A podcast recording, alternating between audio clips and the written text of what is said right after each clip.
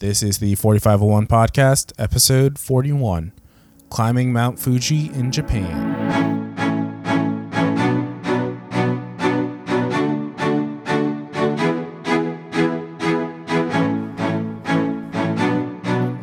At those beer bottles that we got during college. Remember those? The Mr. Beer ones. No, no, not, not the Mr. Beer ones, like the the heavy seas ones that we got from like Beltway Liquors. Yeah, and you said you're gonna drink them once you got your PhD. Well, I did. No, no, no. Once I got into grad school. Oh, into grad school. Okay, Yeah, not not. but you never Drank I drank them. champagne when I graduated from grad, grad school. Let's be, let's be clear about that. There we go. In any case, um, no alcohol talk here. Uh, we welcome to a new episode of the Forty Five One podcast. Um, today, if you couldn't tell from the episode, we will be talking about climbing the tallest mountain in the world, Mount Everest, with Tony. Right? Uh, I won't go that far. Let's uh, let's be honest. We are talking about Mount Fuji, the tallest mountain in Japan. Oh, that's what I meant. That's what I meant. Mount Fuji, not Mount Everest. Mount right, Fuji. right. They're a big difference. Yeah, yeah, yeah, yeah. Actually, they are. Um, so uh, I guess let's just get right into it. Uh, why did you decide to climb Mount Fuji? Good question. Um, so the real reason is because I had such like a fantastic time doing the Salcantay trek in Peru to Machu Picchu, which is like a five-day trek over the Salcantay mountain range. Um, it was like the highest elevation I've ever been in my life, and I wanted to like repeat that experience. And when I knew I was going to Japan, um, I actually didn't immediately know about Mount Fuji. I knew I knew like the mountain existed, but I put two and two together when I was researching, and I'm like, hey, I want to do this. This is like uh, kind of like one of those once in a lifetime opportunities. So, um, Tally and I, who was on the podcast a couple episodes ago, we both uh, climbed to the summit of Mount Fuji just a couple days ago. This is um, September 30th. We're recording this podcast. So yeah, that that's pretty much why. Okay. Um, okay, so let's let's talk about because because I think most people when they think of climbing a mountain, they think about climbing Mount Everest or something like that. So they have ice crampons, they have ice picks, they have these giant coats, they have these uh, these tents they set up because it takes two weeks to get to the summit. They think of oxygen masks. They think of climbing Mount Everest. But is Mount Fuji like this whatsoever? Talk Uh, about the actual mountain first, please. Yeah. Please, Tony, talk about the mountain. You got it. Uh, no, no. Fuji is not at all like Everest. So just to give you some specs here, Mount Fuji is right around 3,700 meters tall, which is just over two, uh, 12,000 feet tall. And I think um, Everest is like twice or maybe close to three times taller than that. So for uh, I will say most of the year Mount Fuji is covered in snow, but for the period of time between I think it's sometime in May to early September, there is ideal climbing conditions for summiting Mount Fuji, which is actually uh, an active volcano. Um, but uh, so so when you get to the top, there is a rim that you can look down and see uh, into the volcano. But that's past the point. Um, during this this in season climbing period between May and September, there is no snow, so you don't need to have any of those crampons or anything like that.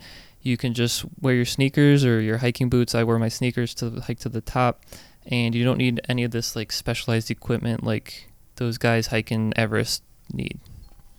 Yeah. Um, and so when I think of Mount Fuji, I think of like this picture or this this painting. Um, I told my parents about it, but they didn't know what I was talking about. Uh, do you know? It's like it's this wave to the like the left of the picture, and in the background, is Mount Fuji. Do you remember this? Oh, I remember it. It's uh, it's called the Great Wave, and um, it's a really cool. It's like one of the most famous Japanese pictures, um, like iconic because of Mount Fuji in the background, and uh, Mount Fuji is like. It's like the spiritual place for a lot of the Japanese people. People go there on pilgrimages, and um, uh, having it represented in this artwork is like you'll see it all over the place. Um, And if you don't know what we're talking about, Mark and I, there uh, we'll we'll stick a picture up on the show notes, which will be available at the 451podcast.com slash 41. Oh no, we don't have to do that. We don't. Because um, no, we don't. Because apparently, in your cell phone emoji sections, the wave that is an emoji is actually a smaller version of the Great Wave off Kanagawa. So we do not need to put a picture or link to that picture because you can just open up your iPhone or Android device and find it there. So that's a fact. That is the Great Wave emoji. Yep. Exactly. All right, so we're getting off topic here, Tony. Stop. We're we're hitting some digressions. Um, That's for sure. so let's talk about how you got to Mount Fuji. Talk about what you used to get there. Horse, you know, camel, perhaps, train, car. What did you use? None of the above. I was in Kyoto, uh, and I took a train, or we took a train, Tally and I, to the nearest city to Mount Fuji, which was Fujisan. So that was like a six-hour bus ride, and um, it's funny because we were actually gonna we were gonna hike the mountain the next day or the within the next couple of days, but we were keeping a close eye on the weather, and the uh, the forecast for the peak of the mountain was below freezing. There were high wind gusts close to 70 kilometers per hour. There was overcast, so we decided to not climb those those days that we planned to. What we ended up doing was we took another bus to Tokyo, which was a 2-hour drive, and we spent a couple days there preparing a little bit more, getting some more warmer clothing, and then we took a bus back to to- or back from Tokyo to Fuji, and then we ended up hiking the next day after that. So that was like a few days later, later that week on Friday. Okay. Um, so one thing I didn't realize is how cold is the summit? Because you just talked about the weather report and stuff like that. So if someone was trying to climb Mount Fuji, obviously, what should they pack to wear? Yeah, that's a good question. So, and this all this all depends on the time of year. I can only speak to middle to late September, on average. Um, the summit's going to be right around forecast it right around zero degrees Celsius, 32 degrees Fahrenheit. So you're borderline freezing at this point on the summit, which is much different from the ground temperature, which is upper 70s, low 80s. That's down at like sea level. So you can imagine as you're hiking up the mountain, you're going to start at something that's really hot and then going to something that's really cold. So, and I should point out here that you don't actually start at the bottom of the mountain. You don't start at zero, um, zero feet or zero meters. You have to start at uh, pretty much halfway up the mountain. Uh, we started at just below, right around 2,000 meters. So it was still like a change in elevation of a mile. You like literally hike up a mile. But over the course of uh, three kilometers, so you're it's really steep. Like if you look at Mount Fuji, it's like a perfect cone. But getting off off topic, um, the key here for weather and for clothing is to layer. So you want to have like a nice light, light like base layer.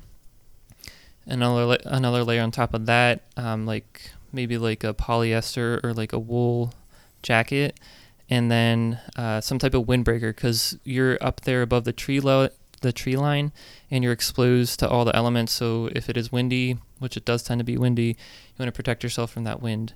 Um, so by layering, when you get, do get hot, you could take off a couple layers if you need to, put them back on if you get cold again. Uh, what I found was like if I took a long enough break as I was hiking up, like for lunch or whatever, I would start to get cold because I wasn't using all my energy like I was when I was walking. So I'd have to layer back on when I'm breaking, and then take the layers back off when I'm hiking again when I'm starting to sweat and whatnot. So, um, yeah, that sh- that should answer your question, I think. Okay. Yes, that that that does. um, so Mount Fuji, cold. Make sure you layer up. Um, so that's kind of cool. Let's talk about kind of the journey itself. So you, you talked about starting halfway, right? And so is is that where the city is? Is that so? Oh no no, I'm sorry if I didn't make that clear. So Fujisan is uh, it's in the foothills of the volcano, um, but it's pretty much close to sea level. You you asked me where we start hiking. Uh, we yeah, so let's talk about the actual journey itself. Like, where did you start? And obviously, you ended up at the top, but but how there, there is some in between to get there, right? So Right. just talk about walk us through your journey. Right, right. So um, let me just lay some groundwork here, some to give you guys a better idea about how this works. So you do have the option of hiking from the bottom of the mountain, which if you do that, you would be hiking from elevation zero to elevation three thousand seven hundred meters. But the highest point that uh, a normal car can go or a bus can go on the mountain is up to the fifth station, and the fifth station's right around an elevation of two thousand meters. So that's where we started hiking from the fifth station. Now, why is it called the fifth station? Well, before the fifth station, there's the fourth station, third station, second station, first station, and all that means is like it's a collection of buildings and lodges on the mountain that are grouped around the same area and that provide shelter for people um, hiking up overnight or you know whatever they they, they also have food there and water and whatnot so um, because the highest point that a bus can go or a car can go is the fifth station. We took a bus from Fujisan up to fifth station. We spent the night there, and we actually got up the next morning at uh, 1 a.m. to start our hike. And we got on the road at 2:15. We got on the trail at 2:15 in the morning, and that kind of sounds like crazy, but in order to hike a mile up in the air over the course of 3.1 kilometers, it takes you a good six or seven hours. So, uh, in order to try to catch the sunrise, which was honestly one of the most epic things, epic things I've seen in my life, um, you got to get up early. So we were running on like three or four hours of sleep that night. So, are you allowed to camp on the mountain? Uh, I don't know if you're you're you're probably allowed. Um, I don't know. Like I said, we we stayed at a lodge, which is like a uh, a wooden shack with like a hostel dorm in it. Um, but as far as camping is concerned, uh, I don't know. I, I didn't see any public camping areas. You just pitch a tent up in the middle of the, the trees or something. Well, so the, it's at the fifth station. You're just below the tree line. So anything above that, you're gonna just be out exposed on like a rocky mountain. There's not gonna Oh, be okay, any gotcha. protection. So gotcha. probably not. Okay. So don't don't camp on Mount Fuji. Yeah, yeah. Bottom line. All right. And so so um, talk about us about kind of the terrain that you went through. Was it just like all rocks? Was it barren? You obviously no trees, but talk to us about that. Well, yeah, we, we did start out in the trees. Uh, there's like a f- normal forest with like a trail going through it, and then after that, it, you, it was kind of like an abrupt like point where there was much much less vegetation, no trees with thick trunks anymore. Maybe a couple bushes here and there, but mostly rocks, volcanic rocks. And then um, once you're once you get above that point, uh, you'll you'll start to keep on seeing like less and less vegetation.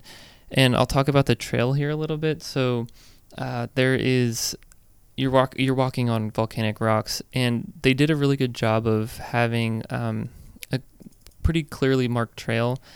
At some points, it's like you know like natural stones that they brought together to make into like steps where you can like walk up a staircase at points.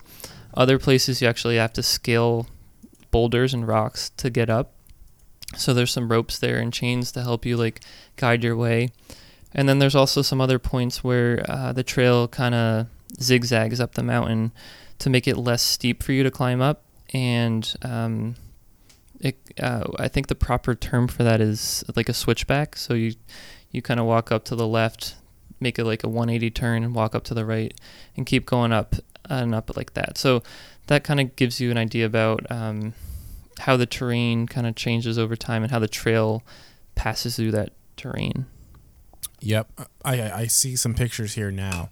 Um, how many trails are there to get to the top? Is it just the one? Is that like the main trail, or like are there other trails to get to the top that you can Mm. start from different places? Like, how does that work? Yeah, I think uh, based on my research, I think there's like four trails to get to the top.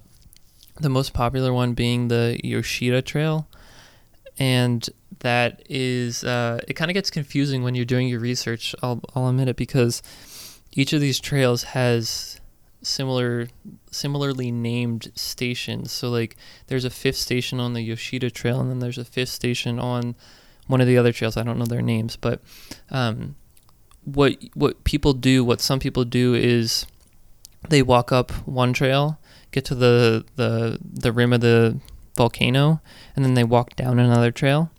What we ended up doing was we just uh, started. We did the Yoshida Trail only, but we walked up the Yoshida Trail and back down the Yoshida Trail. So um, I think it, it would require it would require a lot more coordination if you wanted to hike up one side of the mountain, hike down the other side of the mountain, because you'd have to get like a bus back to where you started originally. We didn't have a lot of time to do any of that, so we just went up and down and then caught the same bus back down to the city. Gotcha. And these are like public public buses. Yeah. Uh. No. No. No. No. Um. So this is like a bus. Uh, I don't know. Are they considered charter buses? Maybe where you have to buy a ticket in advance. And Yeah, that sounds about right. yeah, Yeah. So, so we went online to this bus company and bought the tickets there, um, and I, I think I think maybe there is public buses during the the normal climbing season between May and early September, but because we were climbing outside of that climbing season, there were um, just only the charter bus options. Gotcha. And so, can you Uber there? Is there Uber in Japan? Oh, that's that's a good point. So there is uh I I haven't used Uber. I'm not sure if it exists. Uber Eats exists. I know that, but that doesn't necessarily mean Uber exists in Japan. Um I'll look into that.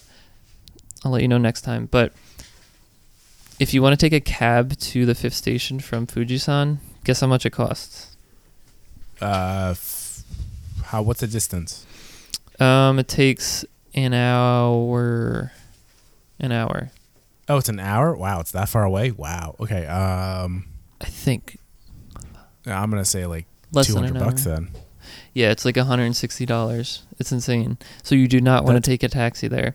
And the So thing, take, take, the bus. yeah, the but if you, so the funny thing is the bus is very limited. It in off-season climbing, uh, the last bus is at three o'clock p.m., which is also why we got up at one in the morning to do the hike. If you miss that bus, you'll have actually another bus uh, back to to Fujisan at 5:40. But if you miss that bus, then you pretty much either have to stay on the mountain that night or get a cab. And to stay on the mountain, it's just as expensive, uh, at least in a budget backpacker's mind. Um, a the lodge costs uh, like seventy dollars per person for like a, a basically a hostel room. So it's not it's not cheap. This especially if you make a mistake. Yeah, I guess so. And there, there's no hotels or anything, right? So if like a family wanted to go, they would have to stay in the hostel. Yeah, they they do have some private rooms which are even more expensive. Um, but yeah, there there's no like Hilton or Hampton or anything like that. That'd be insane. That'd be insane. Okay, so talk to us about reaching the summit of Mount Fuji. Yeah, so like I said, after six six and a half hours of hiking, you finally get to the top, and um, at this point you're well above the clouds. So you're three thousand seven hundred meters above sea level, and I think the earlier you arrive to the summit, the less cloudy it's going to be because it seems like the clouds tend to roll in towards the afternoon. So by the time we got up there, the the skyline was partially cloudy, so we could still see the ground um, and still see the clouds moving by, and they were moving by pretty quick. Um, so you get to see from the north side of the rim of the um, the volcano, you get to see the five lakes um, that are famous for existing north of Mount Fuji. So that's really cool to see. You also get to see the city of Fujisan, and it's really cool. We didn't see it, but I would love to go back and see it. You can actually see Tokyo, which is a two-hour drive away from the summit of Mount Fuji on a clear day. But because there were those clouds rolling in, we could not see Tokyo. But that would be a sight to see, I would think. Yeah, it sounds cool. Um, isn't there is there like a shrine up top? Because because isn't Mount Fuji is a sacred Mhm. place for the Japanese people? Is there a shrine at the top? I, I I've been told there's a shrine somewhere along the trail. There's um, so there's Buddhist temples along the way, especially down in the, like the tree line area, uh, below the tree line. Um, but at the top there are, uh, and I'm not well educated on this, but there's those um, Japanese style gates that you can walk through, and um, I th- I- I forget what the the representation is. Um, at least religiously, but they are they do mean something spiritual for for uh, these people who are going on these pilgrimages. Um, so to answer your question, yes, there are these um, spiritual sites at the top of the mountain. Oh, there's multiple. Yeah, like, there's multiple gates. gates. Yeah, you'll see them along the way. They kind of, in a in parts, guide you up the up the mountain. And we uh, unfortunately didn't know that at one point because if we would have known to go to the gate, go through the gate, we would have went up the ascending trail. But instead, we kept going straight. We didn't make the right to go up the ascending trail. We went up the descending trail, and um, it's actually funny because the the the reason there's two different trails is because when you're coming down the mountain, you don't want to be climbing over these rocks, uh, these boulders, and they actually took a bulldozer some type of vehicle. And remember how I was talking about the zigzag pass? Well, that's kind of how the whole trail is going down the mountain. So by uh, having like less of a incline when you're descending the mountain, you can actually kind of do like a, a jog down the mountain.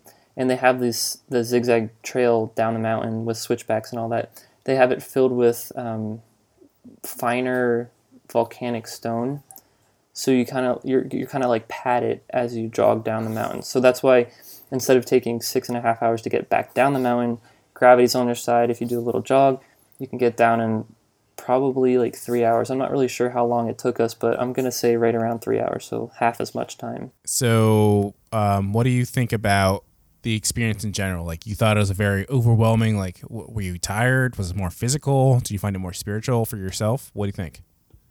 Um, yeah, it was extremely physical. Uh, I I didn't have like a spiritual experience, but it was definitely one of the coolest things that I've done. Um, just because of the the natural beauty that you see when you're up at the peak, and even like on the way up, just looking back over your shoulder and seeing you you're literally walking into the clouds and above the clouds, and seeing the sunrise with all of like the spectrum of colors from like the brightest pinks and oranges and yellows and all that stuff. Um, it's kind of I, I, I hate maybe maybe I could use spiritual or like magical. It's really cool, really really cool. Would you uh, Would you do it again? Yeah, absolutely. I would uh, 100% do it again. Maybe plan it out a little bit better and try to go on a a more clear day so I can see Tokyo off in the distance. Um, but in general, like climbing mountains, uh, as long as there's not snow on them, uh, is uh, it's becoming a hobby of mine. Well, you can hit up Mount Kilimanjaro next. That one's kind of easy to climb. Is that the one in South Africa? No, it's- well, I don't know if it's Or South- Africa? No, it's not. It's, it's, it's Africa. It's not South Africa. Africa. Okay. I think it's in Tanzania. Tanzania. I forget the actual country. Don't hold me to that. Don't make fun of me, listeners. I just know it's in Africa. Yeah, I'll, I'll look into that. There's also one that you should have went to, Mount Aconcagua, but I think that one's a little bit more um, different. Where's that at? That one's high. Peru. Casey Neistat climbed it. Oh, I remember watching that. Yeah. Mount Aconcagua. It's the lowest. It's the high lowest. it's the lowest mountain in the world. It's the highest mountain in the world, uh, in the southern hemisphere, or something like that, or, or, or the, the the western western hemisphere, one of the hemispheres. Um, well, whatever. All right, well, just check them off the list, Tony. Yep, one by one. All right. Um, is there anything else you want to add about the Mount Fuji? I mean, the Mount Everest. I mean, Mount Fuji uh, climb. Um, yeah, I, I think just uh, if you ever plan on doing it, definitely reach out to me if you're listening to this because I'd give you some tips and, and that we didn't talk about on this episode. But um, go try to go during in season because uh, the trail is technically closed during out of the season, and they have these big um, uh, blockades, like preventing you from getting on the trail to begin with. So uh, you can obviously hike around through the woods to get on the trail, and plenty of people do that. But I think just to uh, abide by all the rules and to uh, actually have a full experience about seeing Mount Fuji the way it's supposed to be seen, where all the um, the stations are open because when we went, none of the stations above Fifth Station were open. So um, uh, that, that's actually a really good point. So when we got to the top, there were uh, there were like lodging places that you can sleep, but because it was off season, you couldn't sleep there. So if you wanted to go in season, sleep at the top of the mountain on a volcano, that would be really cool. Were there like water stations on the way? Like where did you get water from? There was no water station. You had to carry your own water. Well, water obviously weighs a lot of weight, right? So uh, that's a that's a big uh, energy expenditure to carry that on your back the whole way up. Um, that is something that's different if you do climb in season. You'll be able to purchase water at the sixth, seventh, eighth, and ninth station along the way. Now, granted, that's going to cost you a lot of money. We spent, I think it was $8 on a two liter bottle of water at the fifth station. So I can only imagine how much it would cost you in season at like the ninth station. So, like I said, it's a little bit expensive, but well worth it with all the views. Uh, it sounds like it. Uh, so bring your own water, people. You know, don't don't get uh don't pay the the Fuji tax as we like to call it. the Fuji tax, I like it. Well, if there's nothing else you want to add, Tony, um, uh, Tony, why don't you take us out? Thanks for listening to this episode. Uh, Tony, take us out without screwing it up. Cool, cool. Thank you, ladies and gentlemen, for listening to this episode. We will see you in the next one.